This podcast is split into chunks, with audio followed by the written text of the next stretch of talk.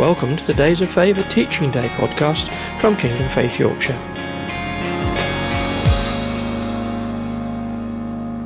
Okay, so are we all awake after having lunch? I uh, will try and be nice and lively so you don't fall asleep in the session. I know it's always the, the hard kind of post lunch. Oh, I want to have a nice little doze now.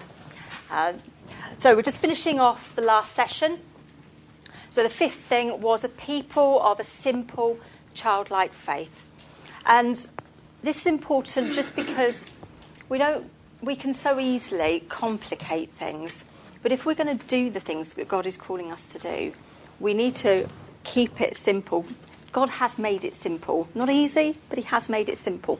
And to be a people that will say, I'm going to trust what the Word says, I'm going to trust the character of God, and that's it, and I'm going to believe. And this, this analogy falls down straight away in one sense, but this isn't about the heart of a father, this is about the nature of a child.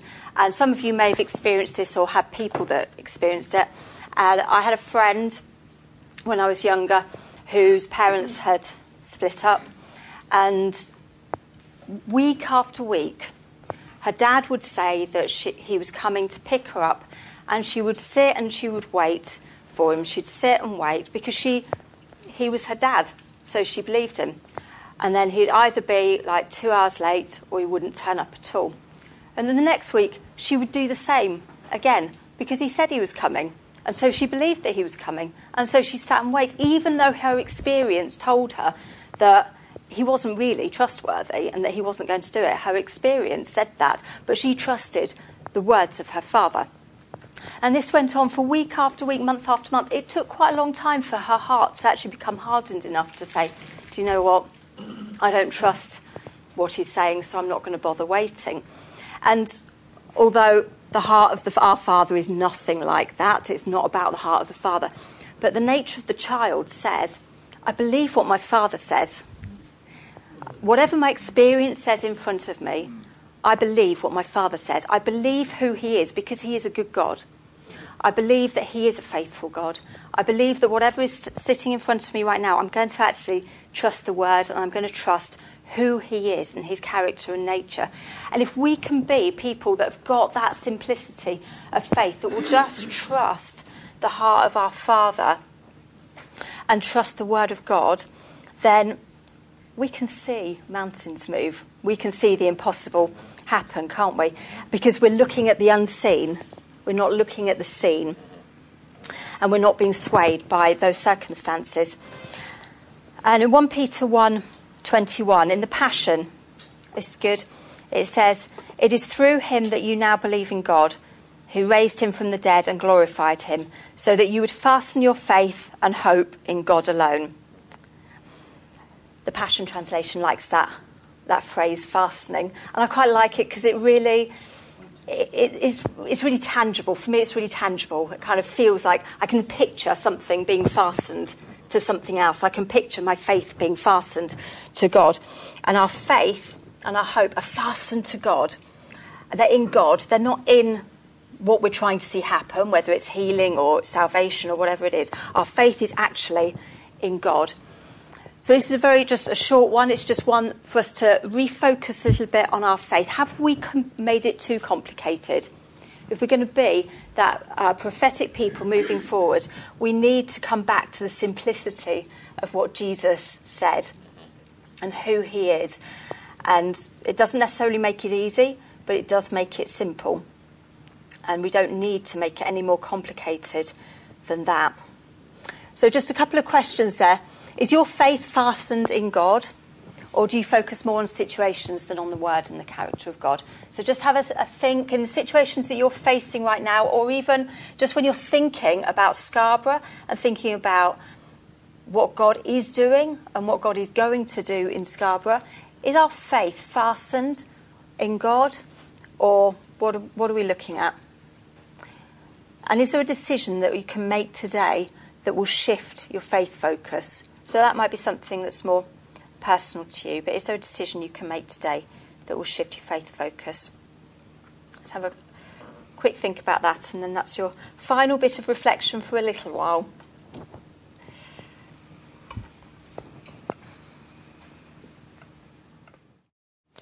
Okay, so for the rest of this session, I want to look a bit at how we start to live and walk some of those things out in our own community, and then how we live and walk them out in our community out there. And then that will lead in to our final session, thinking more about prophetic and missional imagination, uh, Dare to Dream, the four questions that we weren't allowed to see, but we will be able to discuss and looking at what that means and some of the some of the research that Pastor Paul did earlier in the year. Yes, it was earlier in the year, wasn't it? So, being a prophetic people in the church community. Oh, no, that's it. So, as we've talked about earlier, there's no such thing as a prophetic person or prophetic people who use their gift in isolation from the rest of the body. And although, although this aspect of the prophetic isn't our focus today. I just want to just quite briefly look a little bit at what some of the scriptures in the New Testament that talk about the sort of prophetic gift, because we can take those and we can put that into more of the context of what we're looking at. So, although we're not talking about the spoken prophetic gift as such today, we're talking about living missionally and living prophetically and having that prophetic missional imagination. I just want to look at some of these for a moment. If you've done the prophetic course, you'll know that one of the first things on that first session that I ask you to do is to look through the, uh, not chapter headings, the kind of subheadings of 1 Corinthians 12 to 14, because what that does is it helps us contextualize the prophetic. It helps us contextualize what, uh, where it's supposed to sit in our lives. So, for those of you that haven't done that, uh, beginning of chapter 12 looks at spiritual gifts. So, we're starting off with spiritual gifts. And then Paul moves on to talk about one body with many members. And then he goes on to talk about love. And then he comes back to talk about prophecy and tongues and then about worship and orderly worship. And he didn't lump all the prophetic stuff together. He put it firmly in the context of love and he put it firmly in the context of the body so that it was very clear that this is something we work through together. It's something that we do together. It's something we are together. It's something we become, and it's, it's in the context of the body and not in the context of any individual person. And whilst the prophetic in the meeting context is important, it's part of what we do, it will always be part of what we do, uh, but it is only one element of the prophetic, and it isn't necessarily our ultimate goal. You know, I can now prophesy in a meeting. That's not our main aim. That's not where we're going. We need to be prophetic in our community, in our everyday lives, in what we're doing, in how we live together. And Uh, 1 Corinthians 13 9, so right in the middle of all that, which has just all disappeared. Again, most of you will know this scripture well. For we know in part and we prophesy in part, but when perfect comes, the partial will pass away. We know in part and we prophesy in part. We don't get any of it on our own. We, we just don't. If we're going to see the whole picture, we have to be together. We have to be community. We have to be willing to say, I've got a bit of the picture, I've seen some of this, and somebody else will come and see the rest of it. When we think we have to get the whole thing ourselves, then we're, we're never going to see the whole picture. And even in even with the prophetic, we're never going to see the full picture. In the New Living, it says, Our knowledge is partial and incomplete, and even the gift of prophecy reveals only part of the whole picture. But in community, we can get a bit closer. You know, even in, we're told to discern and weigh prophetic words, aren't we? But I would suggest we've often looked at that in a bit of an individualistic way. You know, take it, you know, but this is speaking to more of a collectivist culture. It's speaking to community culture. So even discerning and weighing what God's saying, we do it together. We come to it together. We don't have to process everything on our own. We can do this together. And if we can shift away from thinking, I have to have the whole thing, I have to have it, and I have to be able to discern, and it can become quite a burden. But I don't think Paul ever intended that because he was always speaking to a community, he was always speaking to that more collectivist culture. And so, all these things that we think about we need to learn to be doing them together and understand that that's okay. There's something about our individualist culture that wants to feel like we've got it all and that you know we we have it and we've got the whole answer and that and somehow that makes us a little bit more important because in individualist culture I am important. In a collectivist culture, in the community, I'm not important. We are important and we see ourselves as the we, not as the I. So if we can process things as we, not I, then that will help us to get a better picture and to see what God is doing. The other thing is that we don't, we can start to take the prophetic from being something that's spontaneous and meeting focused into something that's thought about, something that's part of our everyday lives, something that is um, that we live and we put into community context. When we do that, it can be really transformational. So, thinking all the time, thinking about each other and asking God what He is saying and what He's seeing, what He's seeing is, and if you know, if you're thinking about your friend, you know, what what is God seeing for them right now? Because when we do that for one another, we start to build them up and we start to move them on. And as we do that for one another, we can then do it in our community, and we can equip one another um, to do that. This is the, the, main scripture about what the prophetic is, but I, I, don't want to think about this in terms of a standing up in a mic, with a microphone and, or even getting a prophetic word, you know, for lots of different people. But this is the fundamental cornerstone of the prophetic. But he who prophesies speaks edification, exhortation, and comfort. So everything to do with with the prophetic, even when we're, when we're thinking, we're seeing what God is doing, it will always involve edification or encouragement. Encouragement's the word I'm going to use. It's a different word for edification. Um, exhortation and comfort. That, that is what it will involve. It will never involve anything negative, but it will always be these things. Aren't they nice elephants? just a random picture? Sort of. No, not really. It's yeah, I like the elephants. There was a really nice one of gorillas, but it wouldn't pace properly, and I did like the gorillas um, cuddling each other. But it might have been a little bit too community. You know, trunks together as elephants might be a little bit easier to get our heads around. so, we are all in this together. The fivefold ministry of apostles, prophets, teachers, pastors, and evangelists is very clear that it is for the building up of the body, it's for the equipping of the body. They are not the ones that do it all, they are ones that equip the rest of us to do it. That is the job of the fivefold ministry. So we're all in this together. We don't wait for the pastors to do the, the pastoral stuff, we don't wait for the evangelist or the evangelism. We've talked about this many times. It's something that Pastor Paul has brought us over and over again. So hopefully that is something that is firmly in our minds that we are all in this together. And that's really important because we cannot. Um, we cannot say somebody, this is somebody else's responsibility.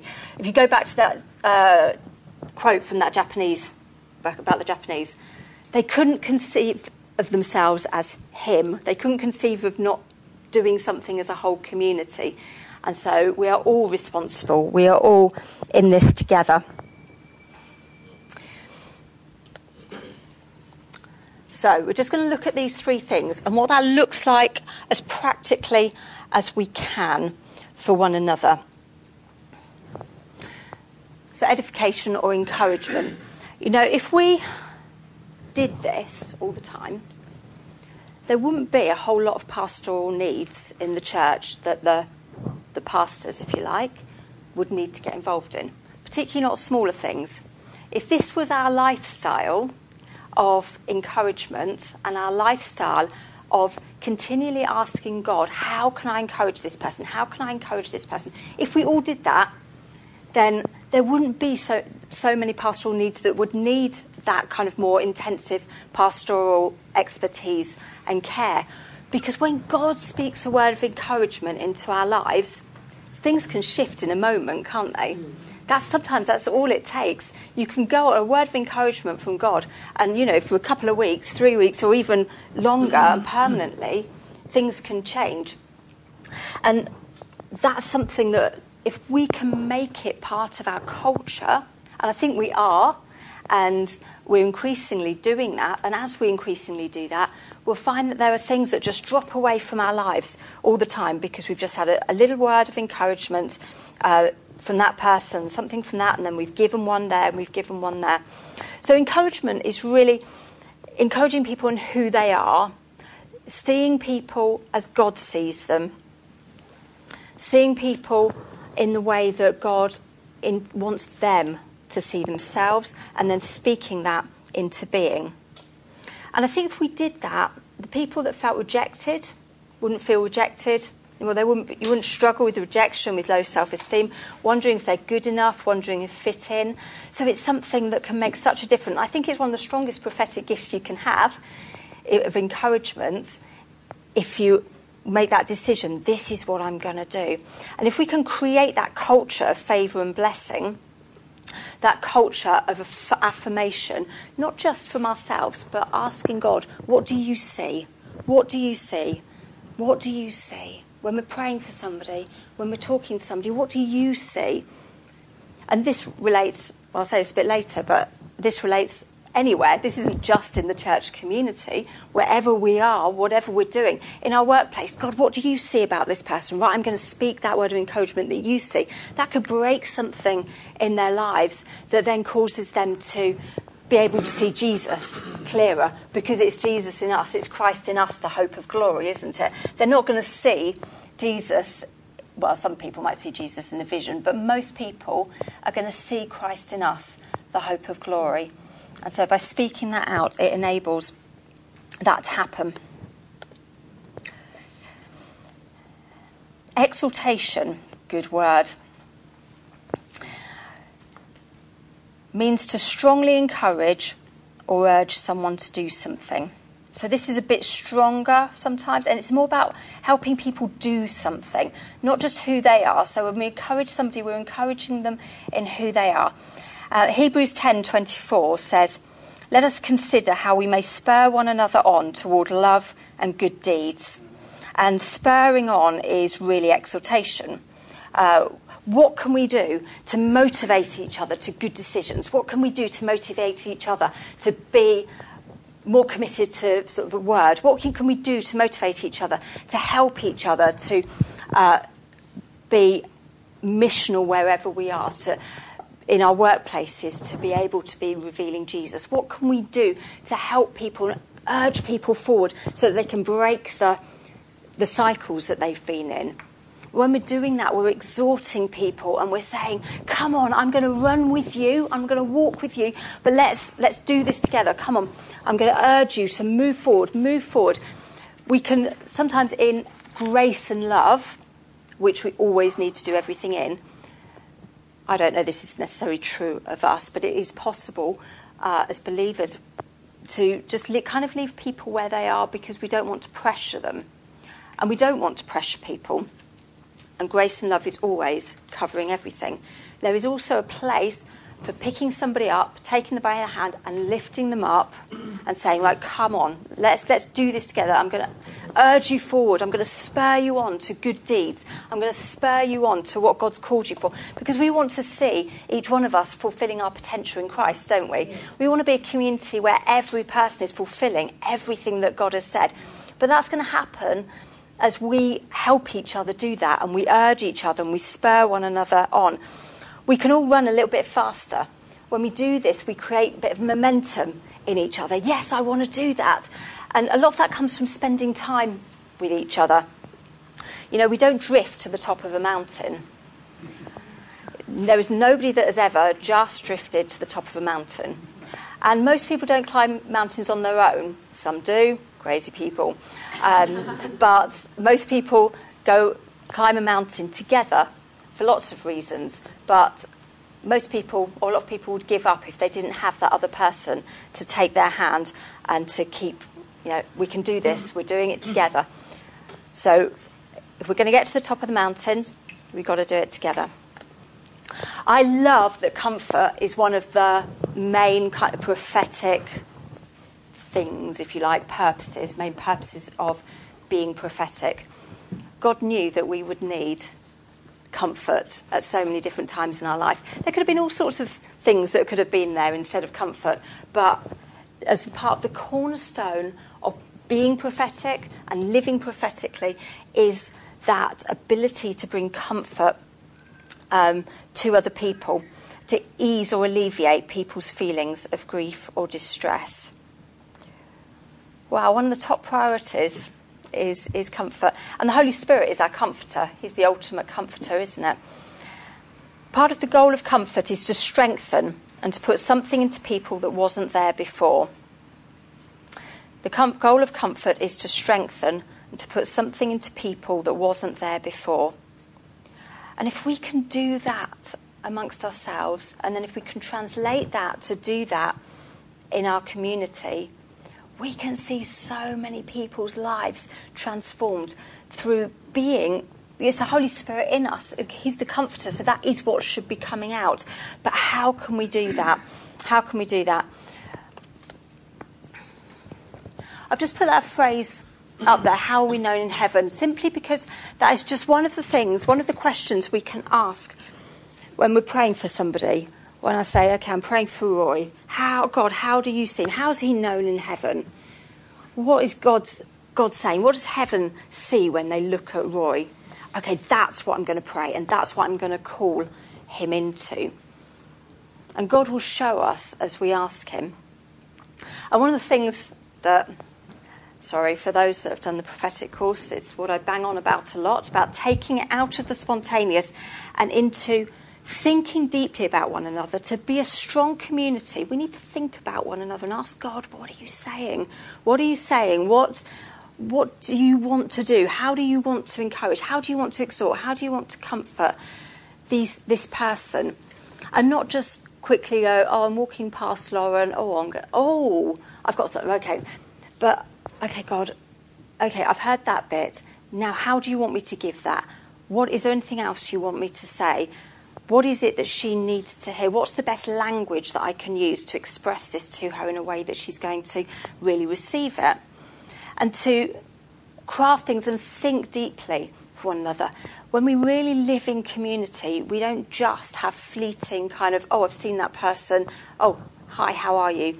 we start to engage at a much deeper level and to start to really ask God. And when we do that, there's something so precious, isn't there? When somebody comes to you and says, I want to encourage you with this, and I believe that God's been speaking to me. The thought that they've been thinking about you, that they've been praying for you, and that God has spoken to them, just that in itself can bring people that little bit of a step on. So I know that's a lot about the kind of prophetic gift but that's how we need to be living. If we can live like that, then we can be a community that is very, very powerful, but is also very strong. If everybody's taking responsibility for those things with each other, then we've got all that energy left to really start to look at what it means to minister to our community and be part of our community. I'm not going to do this now, but it's just a thought, the th- thought can speak, Claire. Who needs your encouragement, exhortation, or comfort? How can you meet that need this week? It's just to get us to think, okay, I'm not just going to listen to that, I'm actually going to do something about it. Because we start to do something about these things and make them part of our lifestyle, then we will shift in our thinking, we will shift in what we do. Was that too quick? Okay. Okay. Right, it's just for last um, little bit, last 10 minutes or so. Really, quite briefly, just going to look at how we translate that into living prophetically for our community and living prophetically in our community. And the things that we look at in the last session will put this into a wider context and into what we need to do to move forward, how we should be moving forward with this.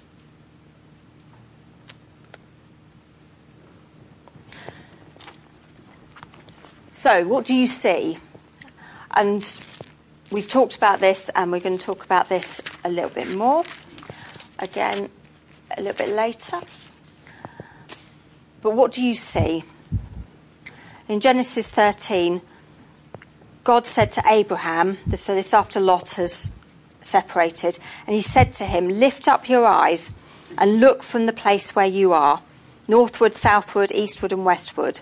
For all the land that you see, I will give to you and to your offspring forever. Abraham, Abraham, no, Abraham, he wasn't Abraham at the time, Abraham had to lift up his eyes and see and look and see what God was giving him. What is God giving us? What is God showing us? What can we see? If we can see it, we can start to believe for it. If we can't see it, we won't be able to believe for it. So we need to be able to see it. We need to use our imagination. We need to look and say, God, I want to see like you're seeing. I want to see with the eyes of my heart, with my imagination. I want to see Scarborough, that question that we had earlier. What would Scarborough look like if God was completely in control? Could you do that? It's quite a difficult thing to, try and imagine, isn't it? But if we can see it, we can start to believe for it. Um, I think it, was Donna, wasn't it, that you said about perfect health. If you can see that, then you can start to believe for it. And again, we're community. We don't all have to see everything. We don't all have to see the whole picture because if we're all seeing what we what we can see and we're believing for what we can see, then the whole picture will come together. None of us has to have it all. We all need to have a, an overview, but God will give us eyes to see that that is, is what He wants us to believe for.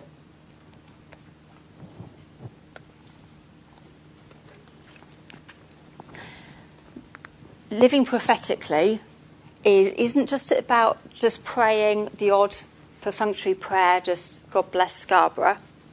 There's an element, if we're going to live like this, then we need to be those that will intercede. And the word intercede simply means standing in the gap. Simply means standing in the gap. Um, it's, not, it's not something that sounds very simple, is it? And, but that is what it is. And it's a powerful thing.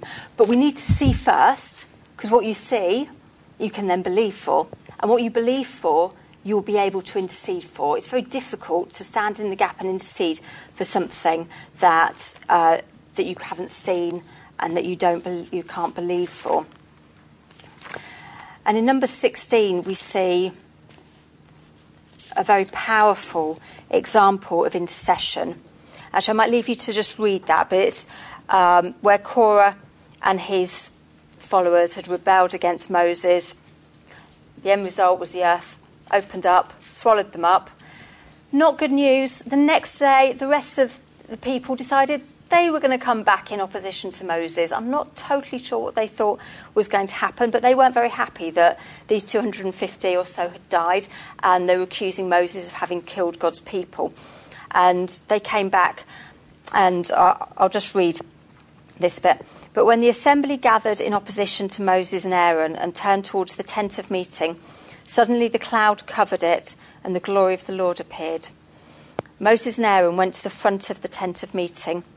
And the Lord said to Moses, Get away from this assembly so I can put an end to them at once. And they fell face down. Then Moses said to Aaron, Take your censer and put incense in it along with burning coals from the altar. Hurry to the assembly to make atonement for them.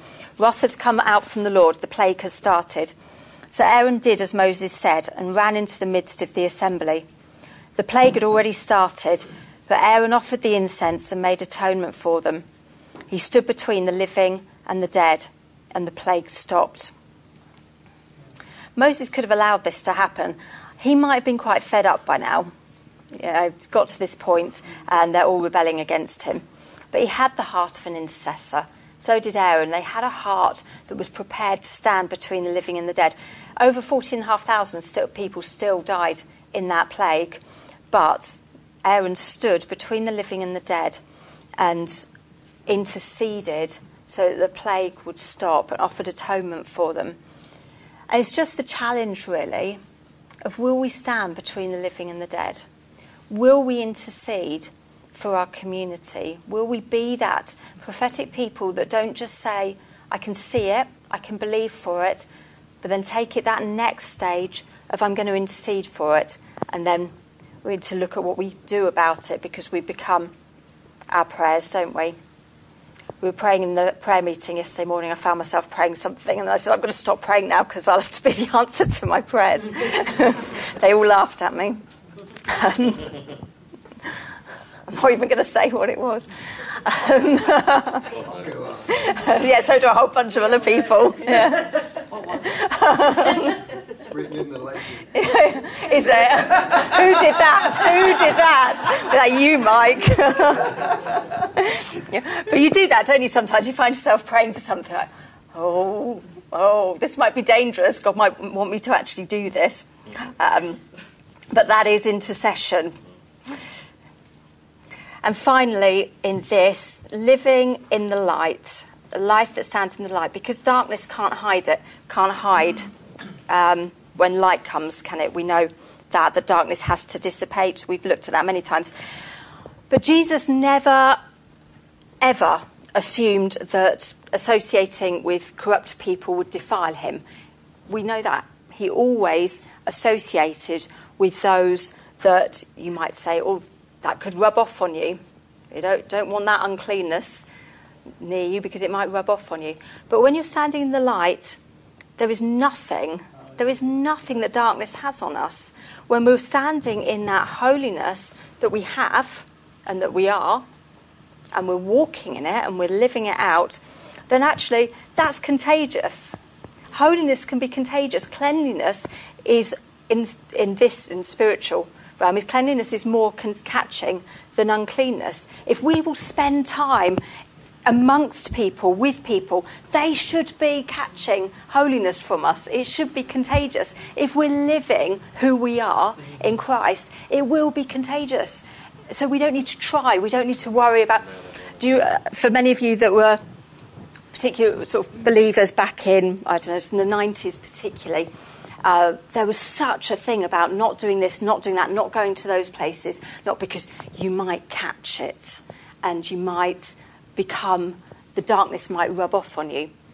That can happen, but it only happens if we're living lives of compromise already, and then that it can happen, and we're likely to just go follow it because we're already in that compromise. But if we're standing in the light, if we're standing in our rightful standing as holy people, righteous people, the gift of God that's been given to us, that righteousness that has been given to us, then we've got nothing to fear from the dark. And actually, as we live our lives with our community, they will see cleansing. It might happen slowly, but they will because it's contagious, or it can be contagious.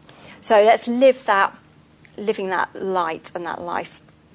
Okay, we're almost there, which is exciting because get another cup of tea.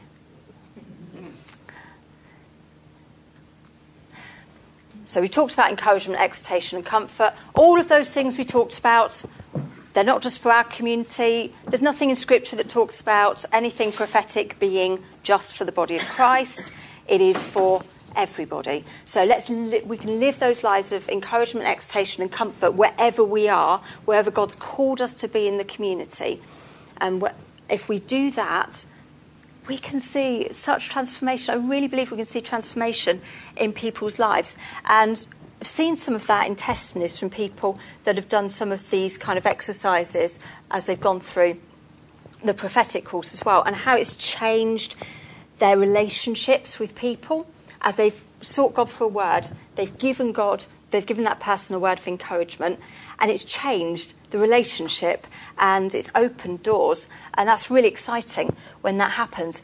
It is although I, I, I know our focus isn't on the, the spiritual gift of prophecy, but it does open doors. And it does open doors and it enables us to minister to our community very, very powerfully.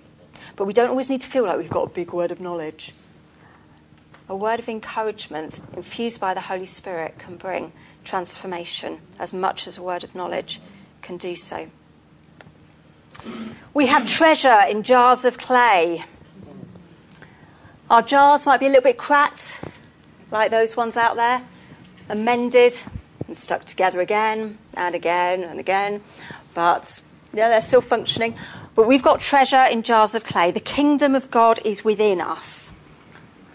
Christ in us, the hope of glory. It's all in us. All of it is in us already. So we need to get that jar and we need to tip it upside down and let that treasure out. We don't want to just let that treasure stay in the jar.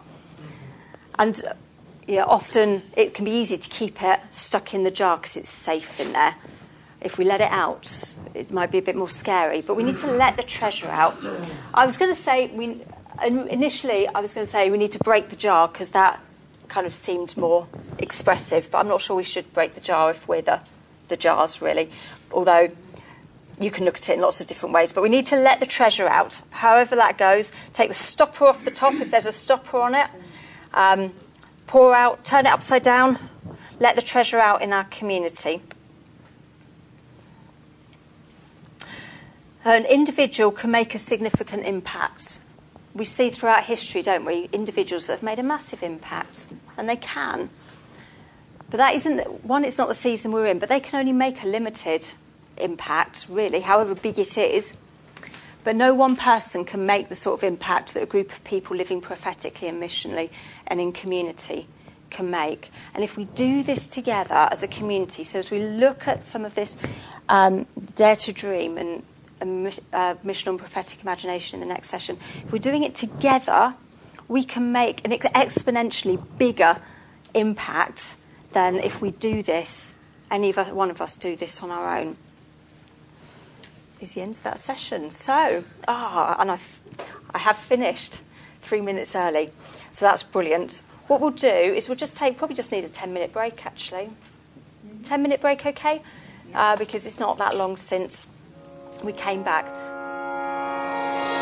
Thank you for listening to this Kingdom Faith podcast. We trust it's been an encouragement to you. For more information and resources by Kingdom Faith and for our other audio and video podcasts, please visit kingdomfaith.com forward slash Yorkshire.